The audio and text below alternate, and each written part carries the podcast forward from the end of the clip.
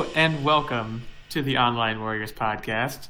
We're back again with another new show. And before we get started, I want to wish both Tactic and Nerd Bomber a happy Buttermilk Biscuit Day.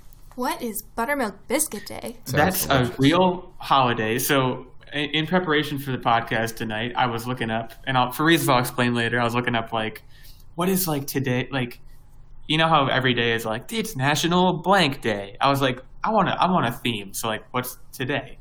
And it's National Buttermilk Biscuit Day. Mm. I do not know why, but I mean, I don't think we need a reason. Did you get a buttermilk biscuit today? I did not personally, but I mean, somewhere like probably had like free biscuits. Like maybe you could have gone to Red Lobster and gotten free biscuits, which would be a huge win. I don't know if those are buttermilk biscuits though. Those are like the cheesy, like cheddar bacon. Yeah, the cheddar bacon ones.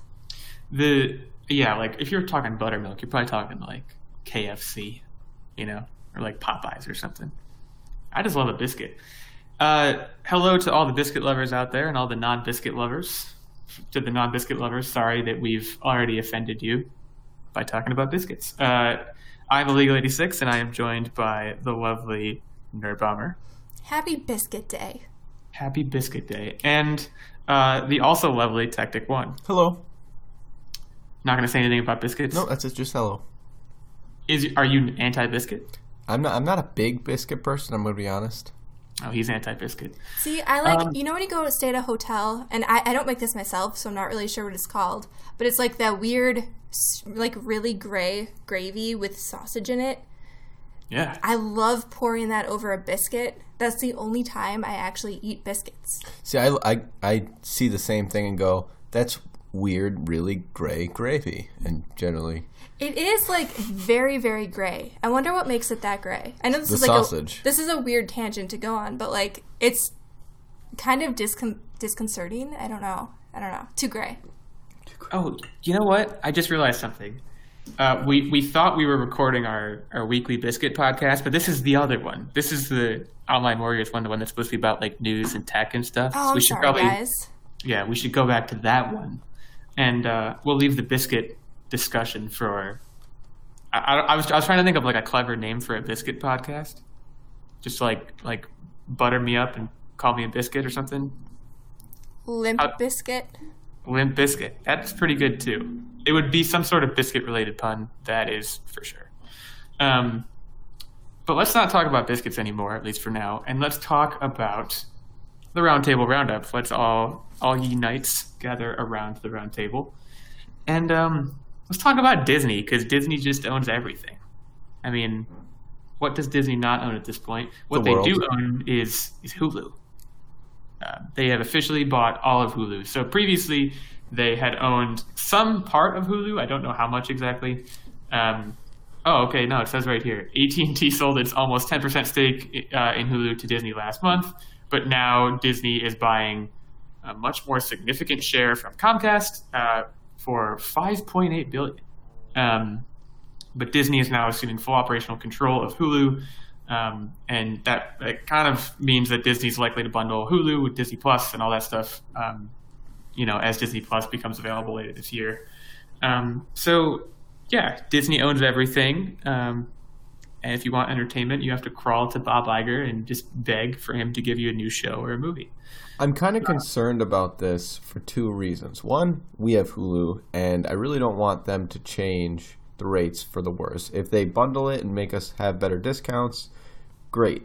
But I hope at the very least we get grandfathered in. And then the other concern is that with all these Marvel shows coming off on the streaming services, I feel like they're just setting themselves up to just absolutely milk it dry, and it's really, really upsetting, in my opinion. See, milk Marvel dry, you mean? Yeah. They already kind of had a plan to do that because they had already established a good lineup of Marvel shows for Disney+. I think the interesting thing that this does is that it kind of gives them an adult audience. Like Disney+, I feel like they're gearing more towards kids and family viewers, and Hulu, I think, might open them up to experiment a little more for the adult audience. But at the same time, like, it's great that they're going to bundle it, but I already, until they introduced Disney Plus, had access to Disney and Marvel movies on Netflix, on Hulu, on Amazon Prime. And now I feel like they're just going to steal all of the good shows. And now, like, Hulu will be inexpendable. Yeah, I am not excited for Disney Plus. I'm also a Hulu. I shouldn't say I'm a Hulu owner because I'm one of those people who, like, you know how, like, when you have, like, Hulu or Netflix and then someone's like, hey, man, could I have your password? I'm one of those guys. I have my brother and sister-in-law's password, so I'm just leeching it off of them. But then I have CBS All Access, and I gave them my password for that. So it's like this great, like, streaming share system. But anyways. I feel like that's how it always goes. Because, like, my parents, they have Amazon Prime, so I get Prime from them. We pay for Hulu, and then we split Netflix with other people.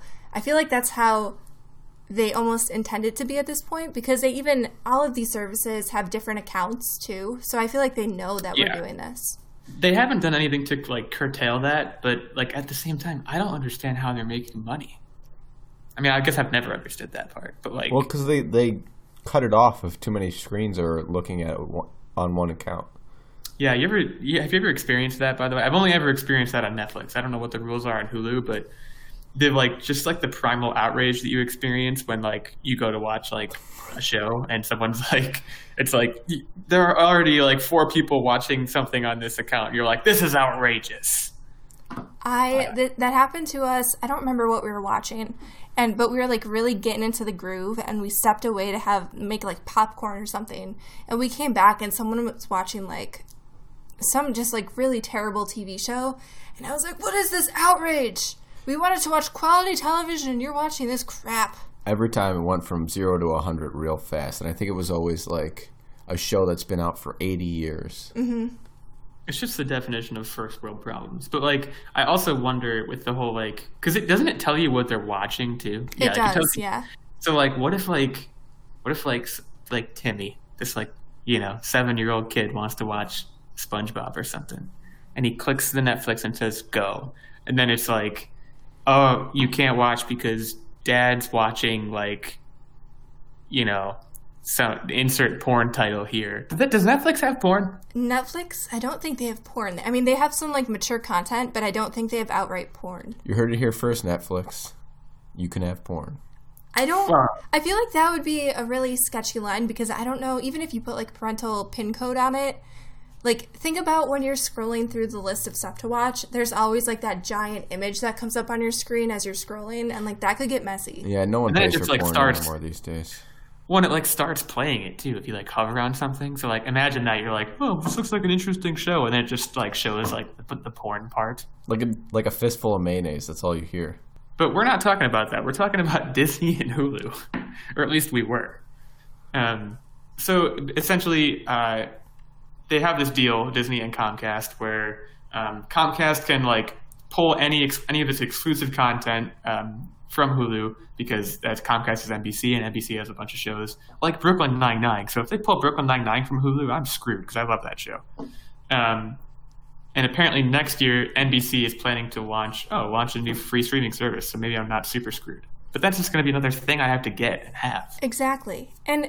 this is going to sound weird, but then what is Hulu? Because Hulu really started its life as this thing, like an alternative to Netflix, where Netflix you had to wait for an entire season to release and then you would watch it.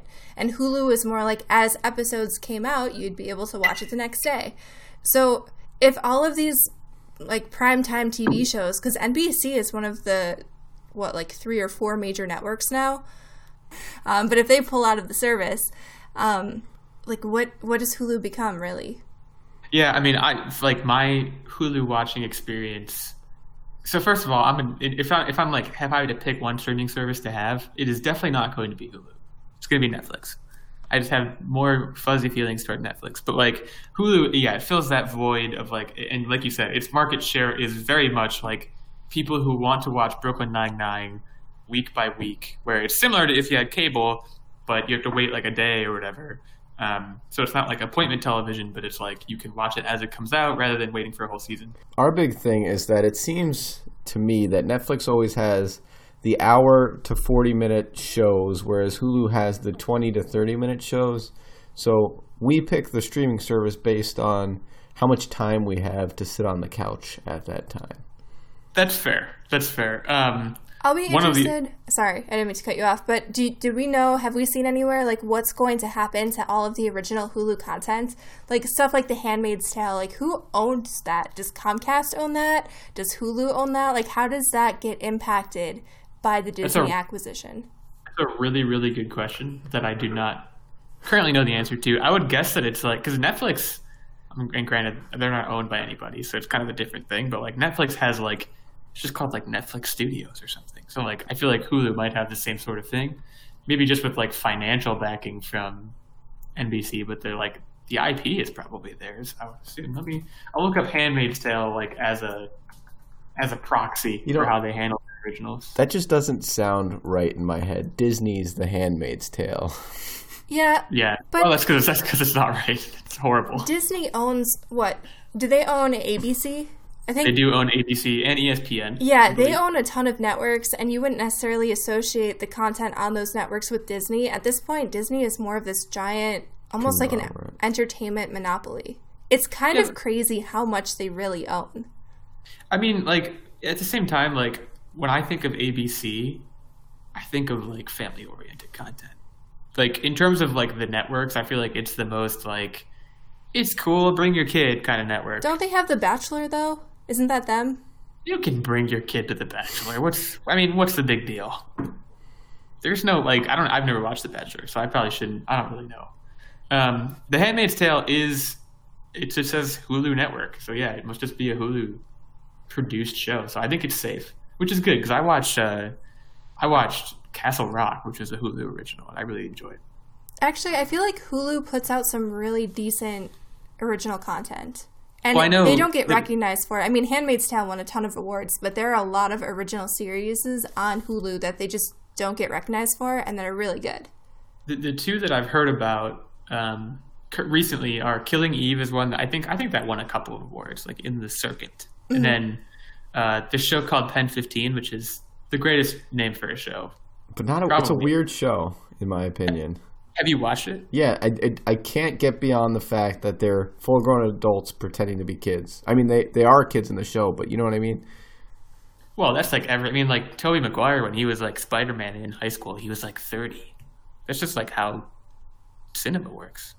Yeah, but like they're trying to be like sixth graders or something like that.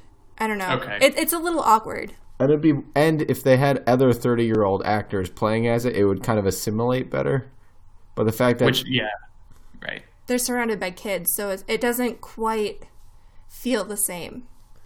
That's a good point. Like in Spider-Man, when Tobey Maguire was 30, you were like, he's 30. And then Flash Thompson shows up, and he's like 35. And you're like, okay. Mm-hmm. Fair enough. Yeah, I don't really know... I don't know what to make of this. I mean, I still have my doubts about Disney Plus. And let me just ask you this. Are you guys... planning on getting Disney Plus? It comes out in November, if that has any bearing.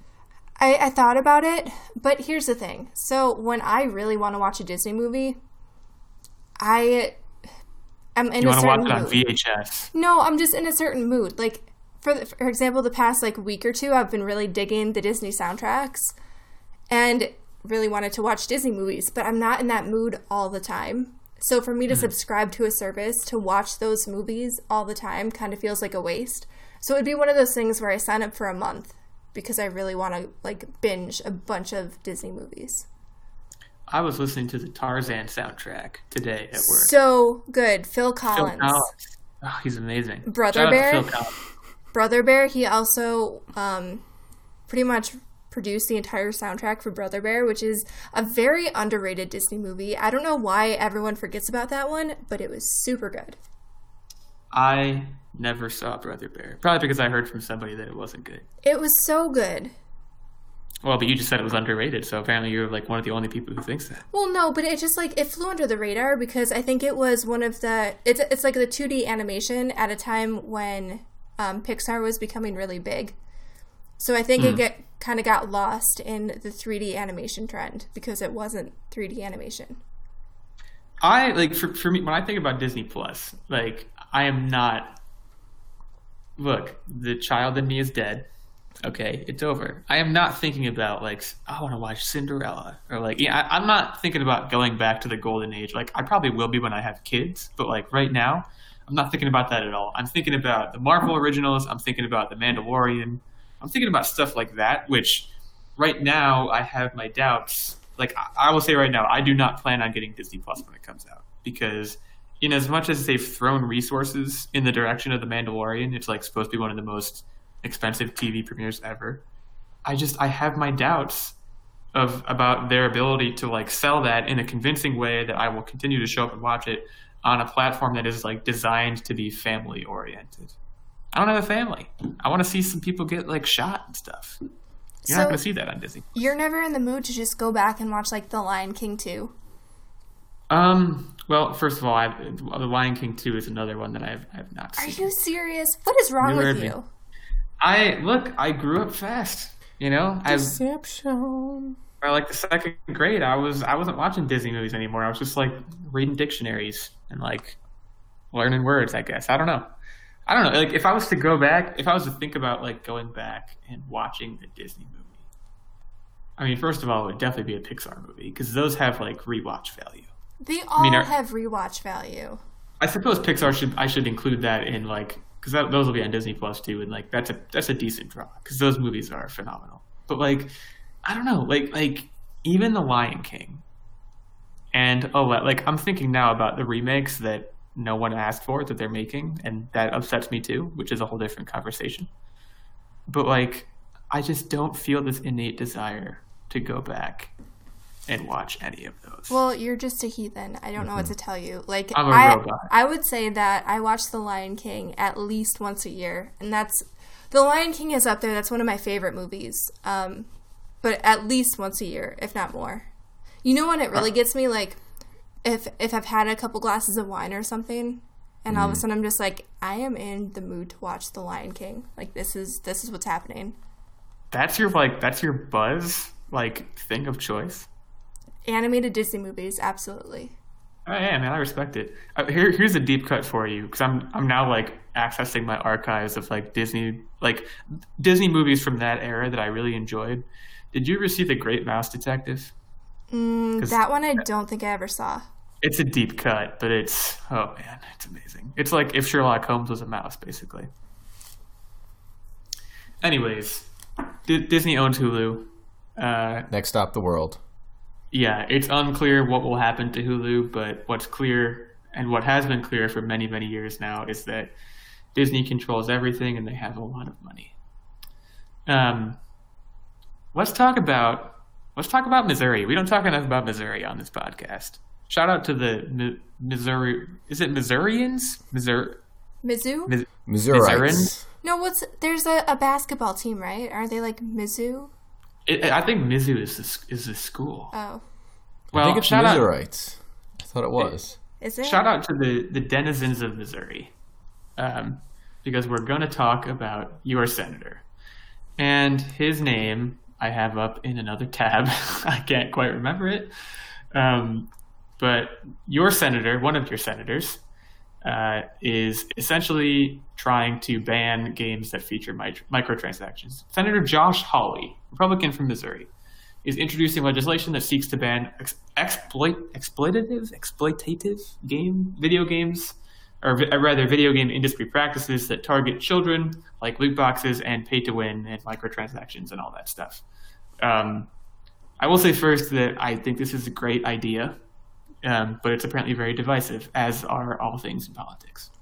Well, I know there are a few countries in Europe, and I want to say it was like the UK, Ireland, et cetera, et cetera. There's more countries than that. But I'm pretty sure they went through something similar, and their governments declared that loot boxes and stuff like that were not considered actual gambling.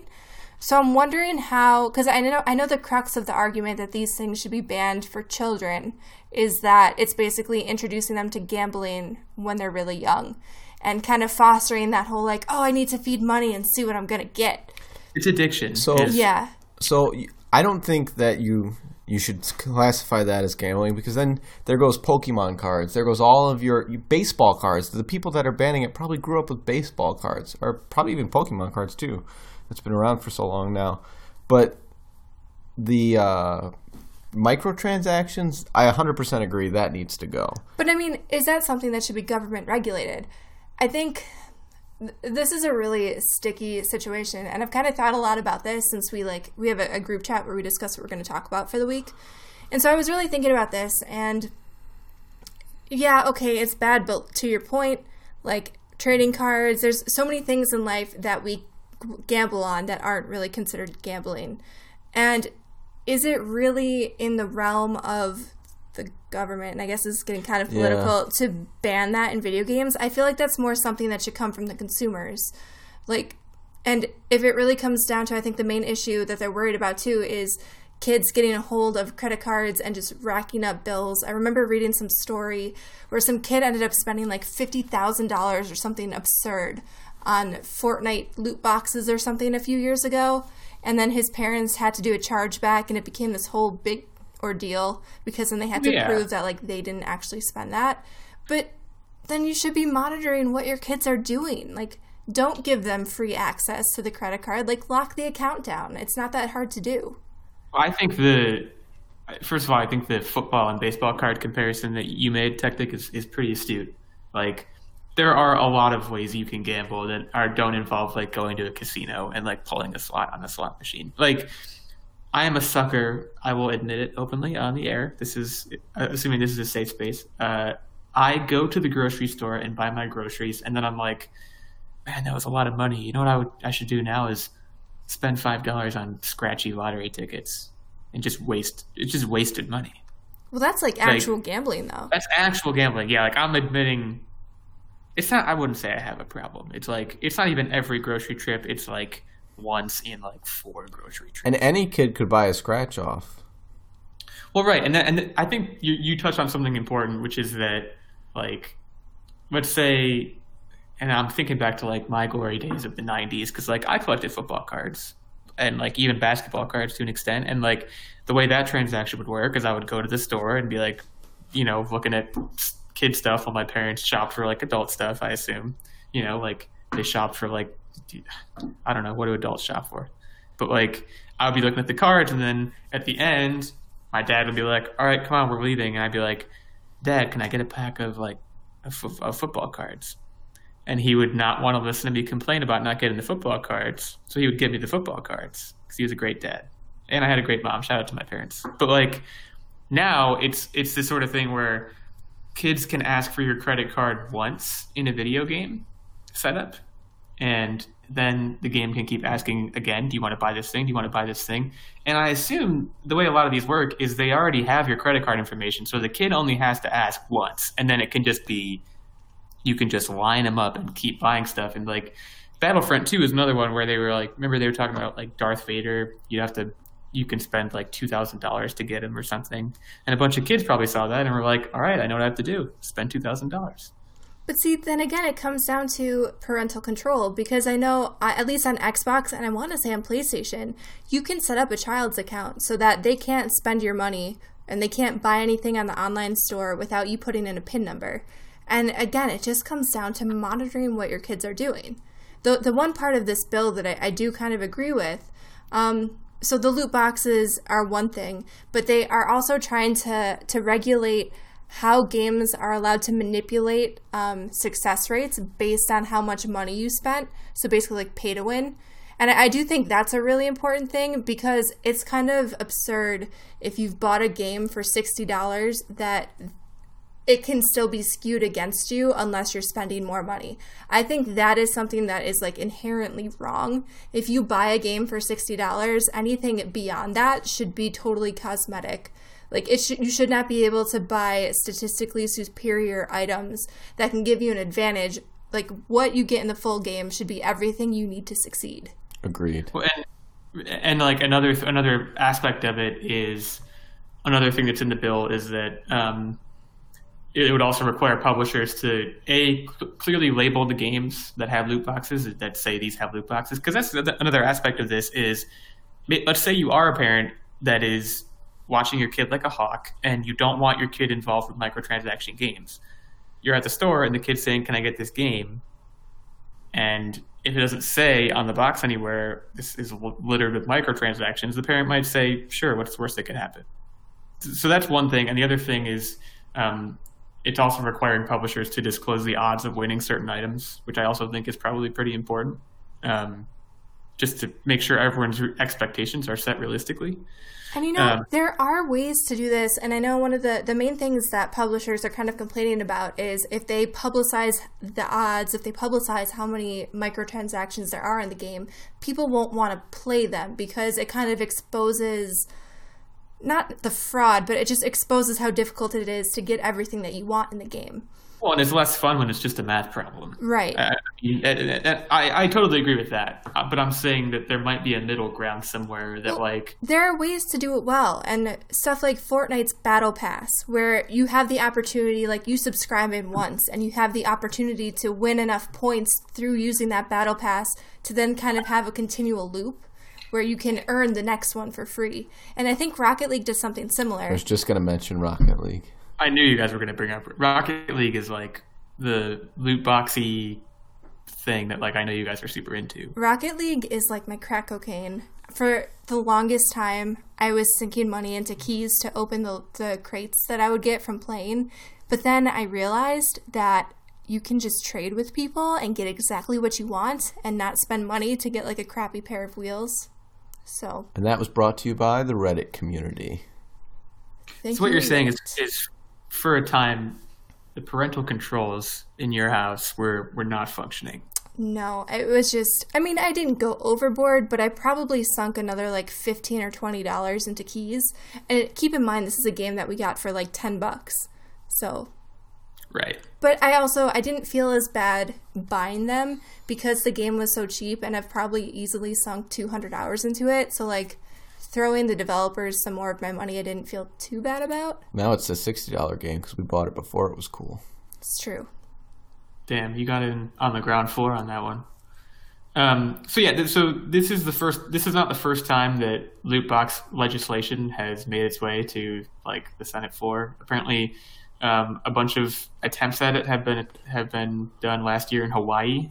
I don't think they've gotten anywhere. It is also worth noting. So what you said before about certain European countries, the UK, Sweden, Australia, and Ireland being among them, have basically determined that loot boxes don't constitute gambling. They haven't really levied much legislation against them. They have basically said these are fine. Other countries such as Belgium and the Netherlands have actually passed certain laws, taken legal action, and basically forced publishers to make modifications like the ones we've mentioned or just remove loot boxes outright. There's gray area, I would say, but it seems like it's swinging in the way of the publishers and the developers. And at the end of the day, this legislation will be squashed by lobbyists. I still miss the old days of Halo where you had to like do the hard grind to get all the cool armor. There was never pay to play or any of that. I totally agree. I think that's not the only thing that I miss about the gaming. Like the state of gaming now compared to the state of gaming when we were kids, in like the late 90s, early 2000s, there was something back then that they had it. And there was like this magic about it that I don't think is just a result of the fact that I was 12 then and I'm 25 now. You know, I'm actually 26 now also, for those fact checkers out there. I mean, I think we should do a whole episode about like the magic of gaming at some point because I have a lot to say on that subject. But I do think like overall, we're not the only ones who have that sentiment where people don't really inherently like the pay to win type thing. And I think just over time, there's been so much backlash over the last few years when games come out and just they're riddled with microtransactions. I feel like eventually they might go away. I think it's a fad, but now like the wool has been pulled from everyone's eyes and everyone can see it for what it is. And I don't see it lasting that long anyway. So I don't know. I mean, no one likes it, but they're still doing it. Like Fortnite is one example you already mentioned, and isn't that like isn't it making like stupid amounts of money? Mm-hmm. And I know you say they're doing things differently, which is great. Like I'd hate to throw EA under the bus, but like when Battlefront 2 came out, people were like, "This is bull crap," and like I think that game did suffer a decent amount, although I guess I don't really know. So, like, I do agree that visibility has been higher than ever in terms of, like, what the problems are with that. But I think it might be a little while before it goes away. I don't think any legislation is going to stop it. I will say that much. I think it's going to be something that's ruled in the court of public opinion. Very true. But we will see. Let's cut in to a brief little interlude here and tell you guys about a different podcast. Well, it's not a podcast. It's an app. Very important. Right. It's an app. Egg on my face. Okay. So first of all, thank you guys for listening to the podcast, to our podcast, Online Warriors Podcast. We don't know what platform you are listening on, but we want to call your attention to this new app called PodCoin. Obviously, I wanted to call it a podcast because it's called PodCoin. But what PodCoin is, you can get it on iPhone or Android, but it actually pays you to listen to podcasts. So as you listen to podcasts, you earn PodCoin, which can then be redeemed for gift cards or donated to charity. If it sounds like something you might be interested in, download the app. And do you guys use this? I have used it. I listen to a lot of podcasts at work, so I can get like a good solid, 5 to 8 hours a day of podcast listening in. And so this gives me a way to kind of like earn some PodCoin. I haven't gotten any gift cards yet, but figured why not? Yeah, so I should be using this. I want to make that perfectly clear because I listen to podcasts all the time. If you want to sign up for PodCoin, you can use the invite code Online Warriors, all one word. I don't know if capitalization is important, but just capitalize the O and the W if it is. And you get a bonus 300 PodCoin just for signing up. So go give it a try. PodCoin. I wonder if Stan Lee ever used PodCoin. Great segue. Stan Lee, I got to tell you, I'm not sure he ever used PodCoin. Probably not. R.I.P. Stan Lee, we love you. I see what you were trying to do there, but I'm not sure if Stan Lee probably knew what a podcast was. I shouldn't say that, but not sure if he knew what PodCoin was. So Stan Lee is back in the news. Obviously, he recently passed away. Unfortunately, like you said, RIP Stan Lee. And he's back in the news again for reasons that I consider to be unfortunate. Today, the day we are recording this, that is, his former manager was charged with elder abuse. So let's just talk about this very briefly. Essentially, I don't know how to pronounce this guy's name, unfortunately. His first name is Kaya Morgan. He was charged actually on Friday with 5 counts of elder abuse, including false imprisonment, fraud, forgery, stemming largely from an incident last summer when Lee was 95. So there's a warrant out for this guy's arrest. I assume that he has been since arrested. I don't think he's like on the lam or anything. So this guy was a memorabilia collector from New York who became involved with Lee in 2017. And he was served last year with a restraining order. So that was where most of the problems, I think, started. Well, I had read somewhere that at one point he had not locked down Stan Lee's house, but had Stan Lee in Stan Lee's house, stayed there, and then actually hired guards. And I don't know how true this is. Hired guards to keep Stan Lee's family and friends away from the house, and just kind of like kept him isolated. Yeah, so this is weird. This is from Reuters, so I think this is pretty documented truth at this point. So he did hire security guards, and they had orders to keep away relatives and other associates. And then he moved Stan Lee to a condo, which, like, if you're Stan Lee, you should not be living in a condo. First of all. So I have a conspiracy theory that the information we have now seems to counter, but I'm going to go ahead and say it because I'm crazy. I've been waiting for this all day. Tactic has been teasing this conspiracy theory for quite a while now, so I'm looking forward to this. Go on. So you know how when people have family, they're always like, oh, we're the closest thing, but sometimes not only, they're always just interested in their investments, so to speak. What if this manager was actually portrayed to be this way, and he was actually his close friend trying to protect him from his family? That's my theory. Say that one more time. I don't understand. I guess he's basically saying that instead of being the bad guy, this person was actually the good guy trying to protect Stan Lee from other people taking advantage of him. I'm extremely skeptical about that. Yeah, It's an interesting conspiracy theory, and I like the way your mind works, but I feel like Stan Lee has so many different people who know his situation, where if this guy really wasn't a good guy, like, they would know. I mean, in fairness to you, like, I think the reason that I think it's so skeptical, or the reason that I'm so skeptical about it is that Stan Lee just seems like a very nice man. Mm-hmm. But I'm sure that was like, that also, well, I shouldn't say I'm sure. I hope that it's not the case, but it's certainly possible that parts of that public opinion were like cultivated or even fabricated. It just seems strange to me that he was able to lock him in his own home and have security there without anyone stopping him. The weird part to me, they didn't really divulge a lot of Stan Lee's personal life and his health towards the end. And I wonder, like, was Stan Lee totally mentally there? Because when all the Marvel movies were coming out, he seemed totally, like, lucid and with it, and he was super involved in the movie-making process. But to let someone, like, basically lock you out of your own home, I wonder if maybe towards the end he just wasn't totally there. I don't know.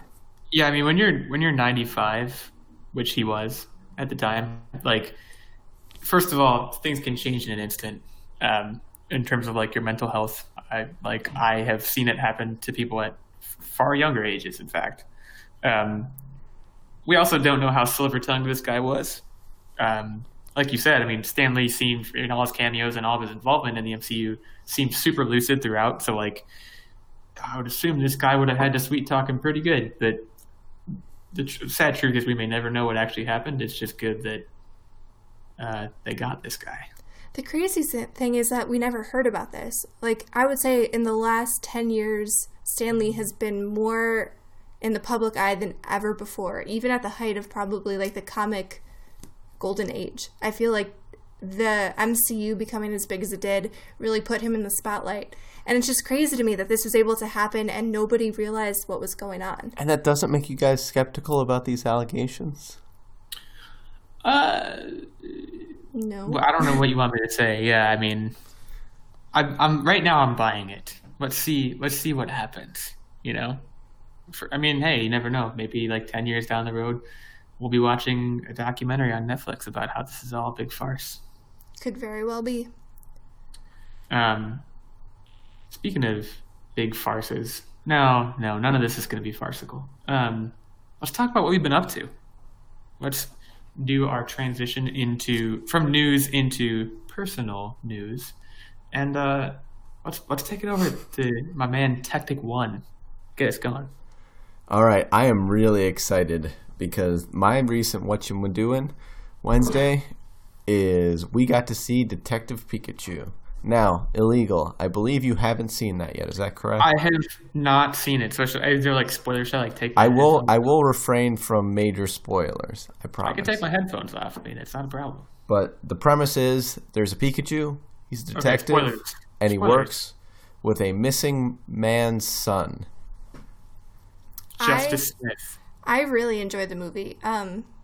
Going in, I guess from the trailer, I thought it would be a little bit more of an adult-oriented audience, and it ended up being a little bit more kid-friendly than I anticipated, but overall, it was a super fun movie, and I really had a good time with it. It really brought back a lot of the nostalgia from being a little kid, and getting the pack of Pokemon cards really sent me into a weekend-long spiral that I'll talk about after Tactic is done discussing the movie. So they gave you Pokemon cards like to just on your way into the theater? Yeah, it was great. They gave you exclusive Detective Pikachu Pokemon cards, not your run-of-the-mill. Now, was that a premiere, like a premiere-only thing? Did you guys go to the premiere, or did you go? I think it was however long supplies would last. Okay. We didn't go to the premiere. We did go on the first day that it opened, so we did go on Friday. But this was kind of a callback when Pokemon, the first movie, came out way back in the day, like 20 years ago now. They did give out exclusive promotional Pokemon cards, and I still have mine from when I was a kid and I saw the movie. And here's the best part about redoing that and bringing that back. And this isn't a spoiler because if you've seen the trailer, you can all know that Mewtwo is in the movie. When Mewtwo appeared in the movie, they even said Mewtwo hasn't been around for the last, I believe it was 17 years or 20. 18 years. whatever it was, if you do the math, that was 1999 when the movie came out. Yeah, it was 20 years. And so, it's just a really, it was a cool callback. And I feel like it also opened the doors for the potential to have a live action trainer movie, like with Ash and Misty and Brock, because it kind of tied the world of Detective Pikachu in with the Kanto region and everything that happened in the anime series and movie. And I'm just super excited. The best part was we were, I believe, the only people in the theater without children. Yeah, it was a very kid-oriented movie. But the thing is, it was super exciting for me. So as someone who lived and breathed Pokemon growing up, and like I still play the video games and I'm still super excited about Pokemon 20 years later, it's super cool to me to see all of these little kids who know all of the original Pokemon names, because there were a lot of like OG original 150 Pokemon in this movie. And they knew all of those Pokemon, and it was just kind of cool to be like, I used to be you, and 20 years down the road, like, kids are still enamored by Pokemon. There was a kid right next to me that made the claim that he knows all the Pokemon, and I laughed to myself. I said, "Child, you know nothing." How old was he or she? Probably around 9. Feels right. Yeah, he might know, man. That's a good amount of experience. I don't know. If he was like 6, I'd have been like, no way. But I mean, this movie kicked off something even bigger than watching the movie. I'm going to shoot it over to Nerd Bomber to enthrall you all with it. Well, so I love Pokemon, and getting the Pokemon cards kind of like sent me down this spiral where then I went to my parents' house because it was Mother's Day over the weekend, and I dug out all of my old Pokemon cards, and it was super fun, and I looked through them all. But then we went to the store right after the movie, and we bought 2 decks of Pokemon cards, and then we stayed up until like 3 in the morning playing Pokemon, just like battling each other. And actually I got a really good deck. It's called the Battle Minds deck. Oh, and it's such a good deck. And the cool thing about Pokemon cards these days is that they have an online game, so Pokemon trading card game online. And you can actually, with every pack of cards you get a code to get a free booster pack in the game. And then with every deck you buy, you can actually input that code and play with that deck in the game. And it is just absurd the amount of strategy and planning that goes into the Pokemon game. And I know the Pokemon trading card game was originally designed by the same people who make Magic the Gathering, and it was kind of like an introduction for kids who liked Pokemon to get into trading card games. But man, the strategies have since evolved since when we were kids, and there's just so much going on, and it's exciting. It really got me passionate about Pokemon cards, just because I like board games, I like deck building games as it is, and it was just really neat to get back into something that was nostalgic but also like mentally stimulating. You can play with other people online. And if you want to play on the couch and you don't want to sit at your computer, yes, they've been discontinued, but if you can find one, a Steam Link is a useful tool to connect to stream your computer onto your television and play on the TV. That's what we've been doing. So it's Wizards of the Coast, right? That's who makes Pokemon cards? Yep. And Magic cards, yeah. So I know people who, I don't know many people who play Pokemon anymore. My little sister still collects the cards. But I know people who play Magic, and like, it's a big deal. Like it's still a big deal. And like you said, like the strategy of it and like the mental stimulation in conjunction with the collectorness of it, like it's a huge industry.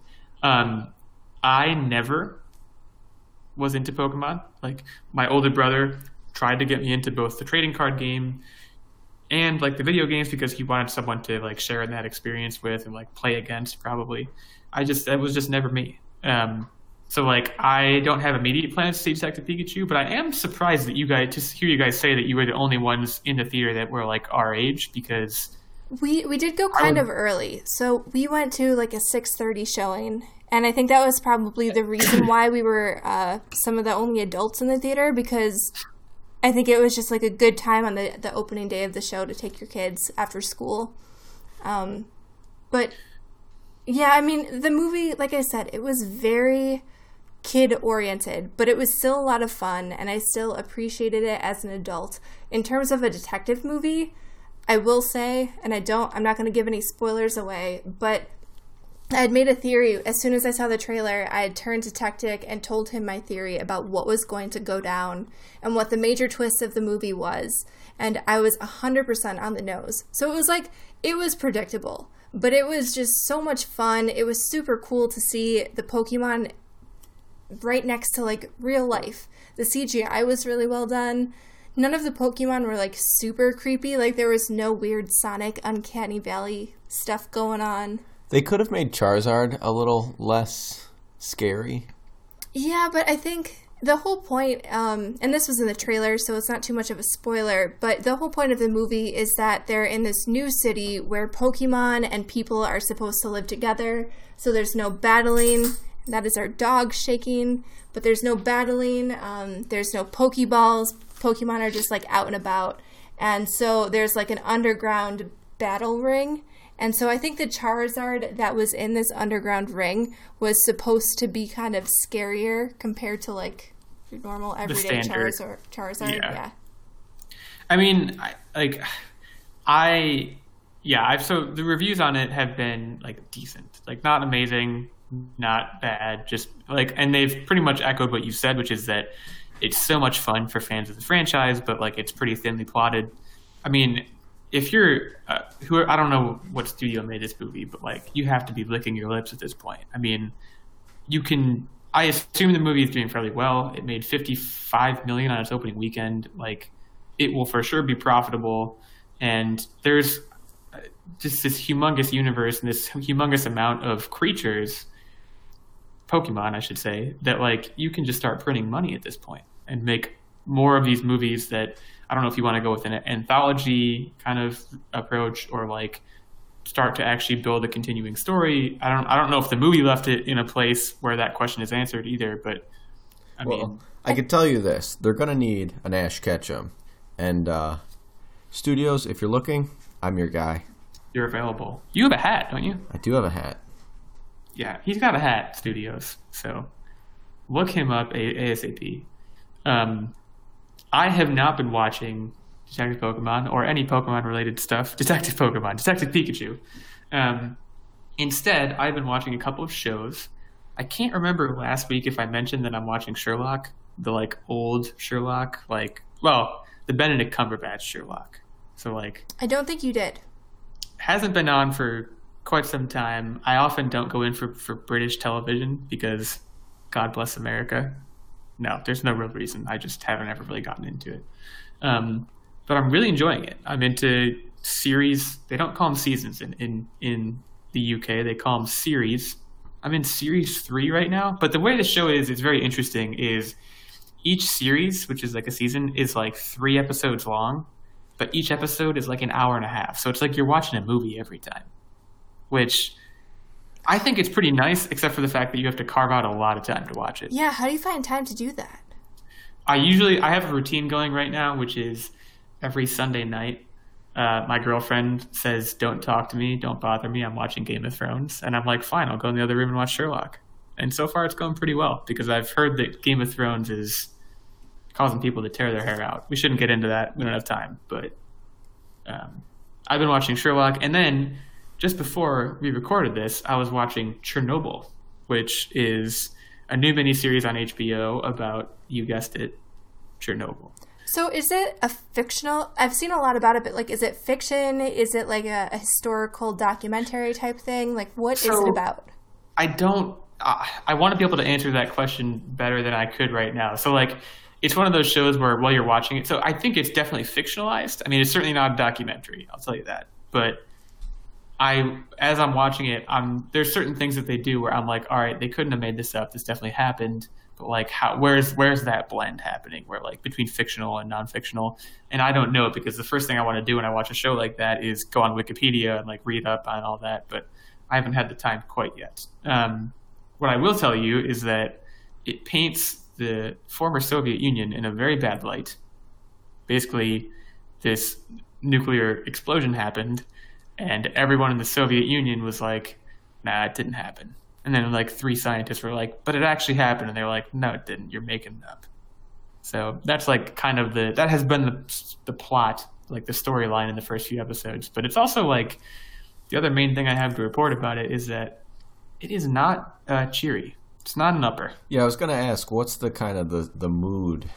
So. I mean, you see people die quite a bit because, I mean, you know, the way the series starts is like, well, actually the way it starts is someone commits suicide like 2 years after Chernobyl, because assumedly because of like guilt of like doing something or other. But then after that, like first 5 minutes, it goes back and boom, that's when it happens and the explosion happens. And then people are like stumbling out of the reactor, like with their skin melting off, and like, it's not put the kids to bed before watching this show. So this is on Disney Plus, you said?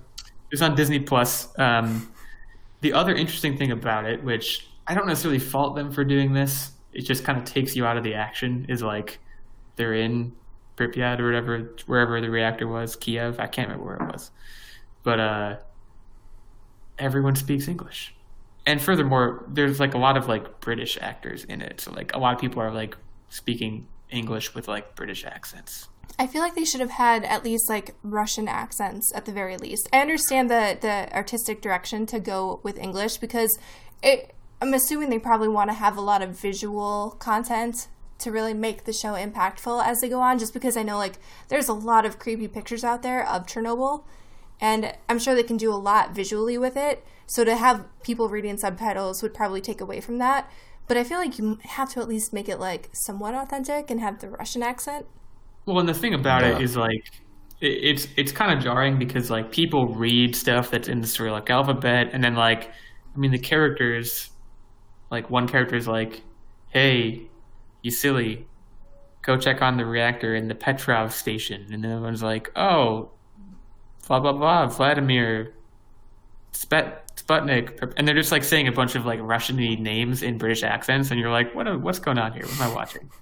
So that makes the whole experience more interesting. But I will say I'm 2 episodes in and I plan on continuing watching, which is like, that's the bar with shows like these. It's a miniseries, so I don't expect it to be too long. How many episodes do you know? I don't know. Let me check. So I'm actually wondering that myself. I know they've been doing a lot of advertising for it, and I have seen some really good little reviews about it. I haven't seen too much about it in depth. It will contain 5 episodes. I've already watched 2 of them. Mm-hmm. The critical response has been quite good, 95% on Rotten Tomatoes. Metacritic is an 83, indicating quote-unquote universal acclaim. So yeah, I'll probably keep watching it. That one guy is in it, bad guy from Sherlock Holmes, not the show, the movie, the one with Tony Stark. Yes, he's in it. And then also good guy from good guy from Avengers, the physicist guy, the Swedish guy who's a physicist. It's funny that we're using Marvel as points of reference for like all of these people. I mean, that's kind of where we are in today's society. Yeah, screw you, Disney. I take it back. I love Disney. But yeah, I'm watching that, and other than that, not a whole lot else to report.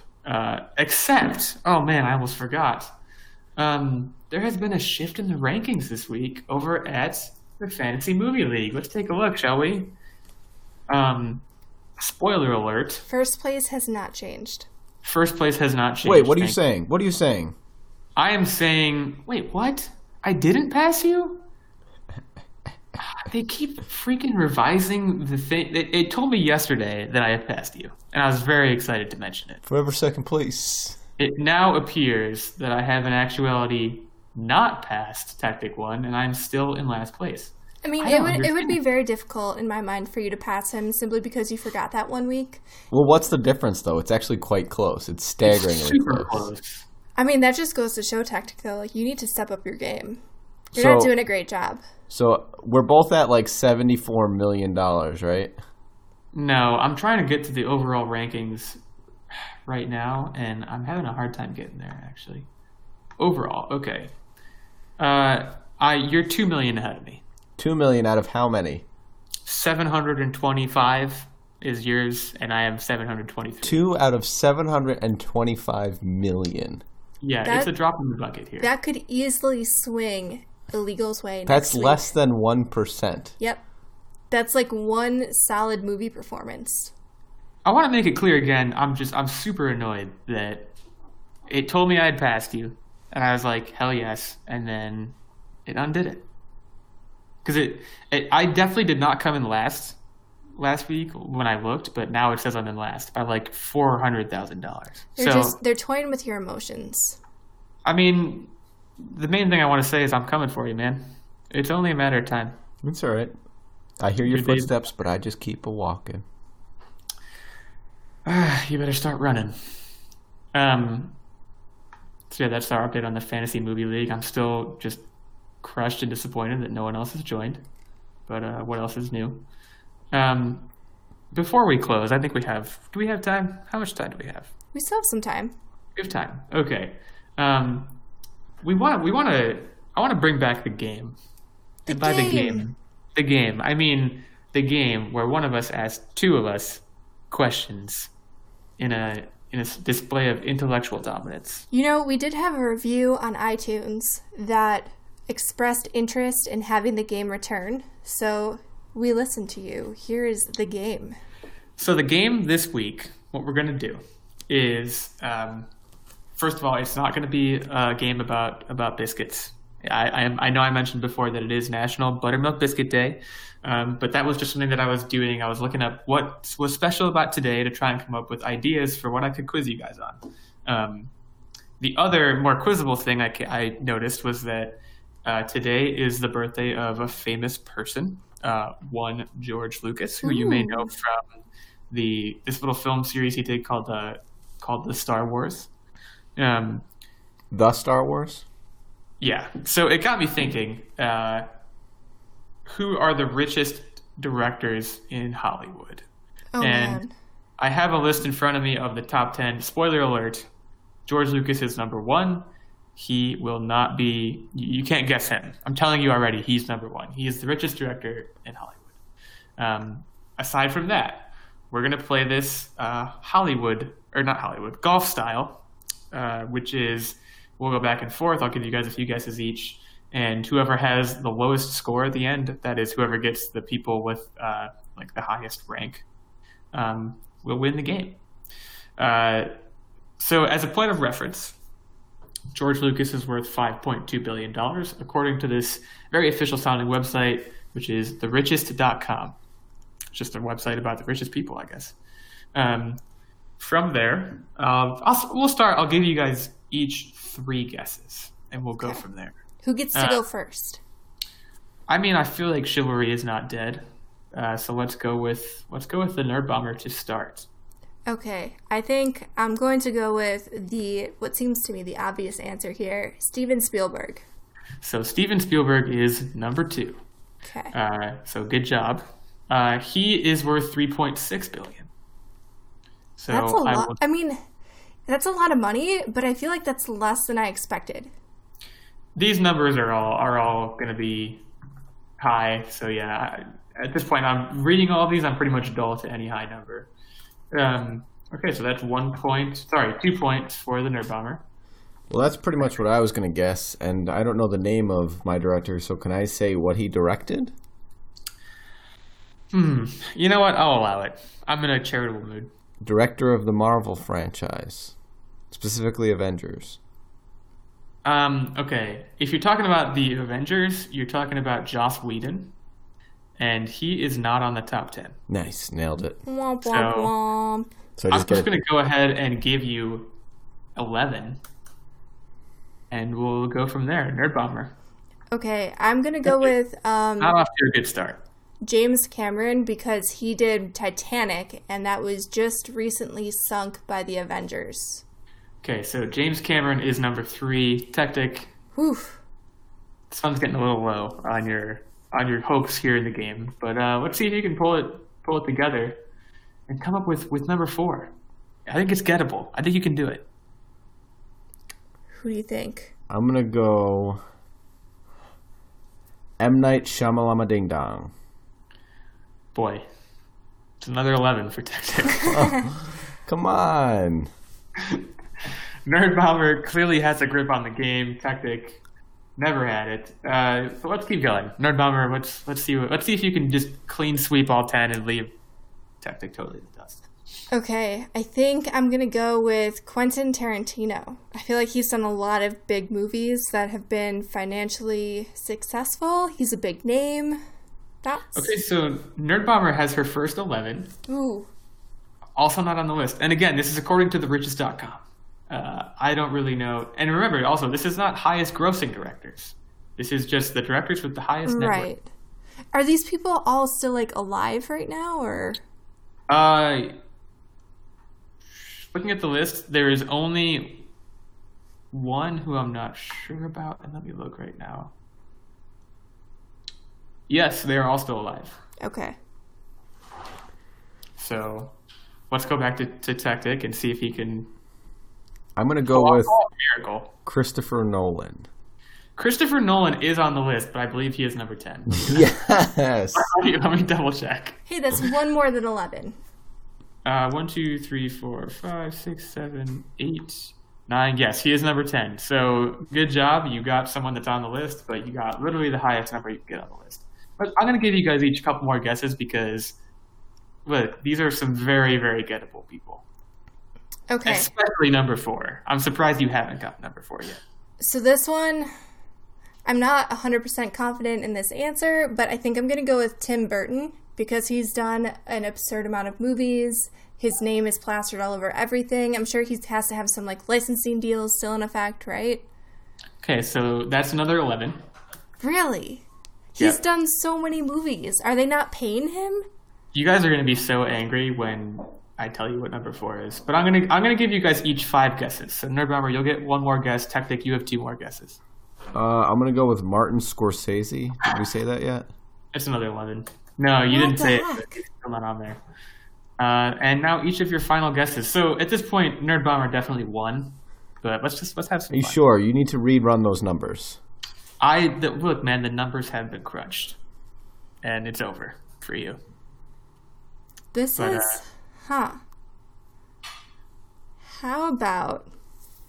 I'm kind of stalling for time right now. You know, I know this isn't on the list, but I know you really like him for his work on Spider-Man, so I'm going to go with Sam Raimi, however you say his name. He's not on the list, but I appreciate the consideration. There's another 11.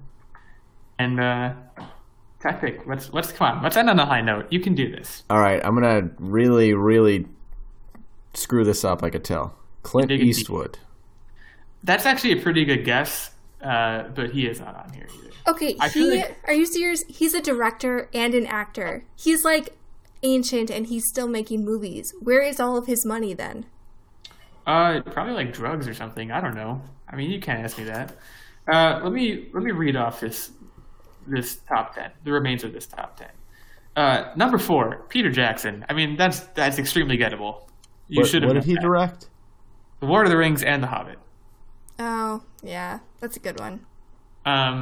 Number 5, Michael Bay. Oh, Michael Bay Explosions. I didn't even think about that. Like, okay, when I think of good movie directors, and this is not a knock on this genre of movie, but I don't think of the Explosion Master. I think of, like, people who are known for more artistic direction. Not that there's no artistic direction in CGI explosions, but I feel like that's a little bit easier to do than direct, like, a really compelling saga like Star Wars. I have up in another tab, and I will grant you this is as of 21st August 2018, but I have up in another tab who the highest grossing directors are worldwide, and Michael Bay is number 5. So... that is not an unheard of thing. Tactic, to your point, you mentioned before the Avengers director, and I quote, Joss Whedon is not on here, but Joe Russo and Anthony Russo are. They're number 3 for highest grossing directors, but they're not on the list for most money had. Well, I mean, I think for Endgame alone, they'd probably vault up to the top of any, like, highest grossing list. That shattered records.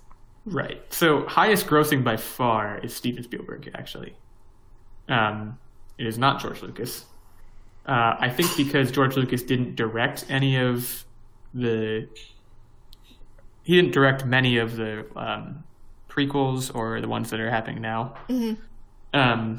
Anyways, so to finish off the list of the actual richest, number 6 is Tyler Perry. Oh, yeah. Who has made quite a few movies. Then you have Francis Ford Coppola as number 7. He was the director of The Godfather and I think Apocalypse Now as well. I can't remember. No, Apocalypse Now might have been Martin Scorsese. Anyways, Francis Ford Coppola is the one who I had to check if he was dead or not. He is not. He's still alive. Number 8 is actually the Wachowski sisters, who did The Matrix. Oh, man, I forgot about that movie. Number 9 is Ridley Scott, who did The Martian and Prometheus and all the Alien movies, among other things, I'm sure. And then number 10 you got, which is Christopher Nolan. Cross-referencing that with the worldwide highest-grossing directors, I will say you mentioned Tim Burton, and he was on the highest grossing. He was number 9 on the highest grossing. That makes me feel a little bit better. I mean, think about how many Tim Burton movies there have been. So many. Yeah, I would have totally won the highest grossing list. I'm not really sure about that. I mean, who was the other person that you mentioned who I don't think was on any list? I'm trying to remember back to what your guesses were. And I pretty much blacked out. Clint Eastwood is the 10th highest grossing director if you only consider domestic box office, that is North America. But worldwide, he falls off the top 10 list because there are other people apparently ahead of him. One of the directors of the Harry Potters, Robert Zemeckis, who directed Forrest Gump and a bunch of other movies. So, yeah, in short, Nerd Bomber has won the return of the game by a healthy margin. Whoop, whoop. So if we are to continue the system as it has been going, I'll be the game master. Will be next week's game master, and you're not going to want to miss it because Tactic and I tend to have some very back and forth showdowns. So with that in mind, tune in next week, and as always, thank you for listening. Support us on Patreon. Tell your friends. Tell your enemies. Yeah. We'll take anybody at this point. Tell them to go on iTunes, leave us a nice little review. We appreciate it. We clearly listened to our reviewers. We brought back the game. And leave us some nice comments. We're on Twitter. We're on Instagram. We're on Facebook. We're everywhere. Yeah, I mean, I'm actually tweeting. He is. That's how on Twitter I am. Is like I don't usually tweet on my like personal account, but on my Illegal86 account, I'm out there, baby. You would not believe it. I got retweeted by one of my favorite YouTubers this week. Shout out to Michael Tucker in the cast of Lessons from the Screenplay and the fantastic podcast Beyond the Screenplay. Pretty soon that's going to be us. So get it on the ground floor. That's my recommendation to you. And have a great week. Yeah, we'll see you next week. See ya.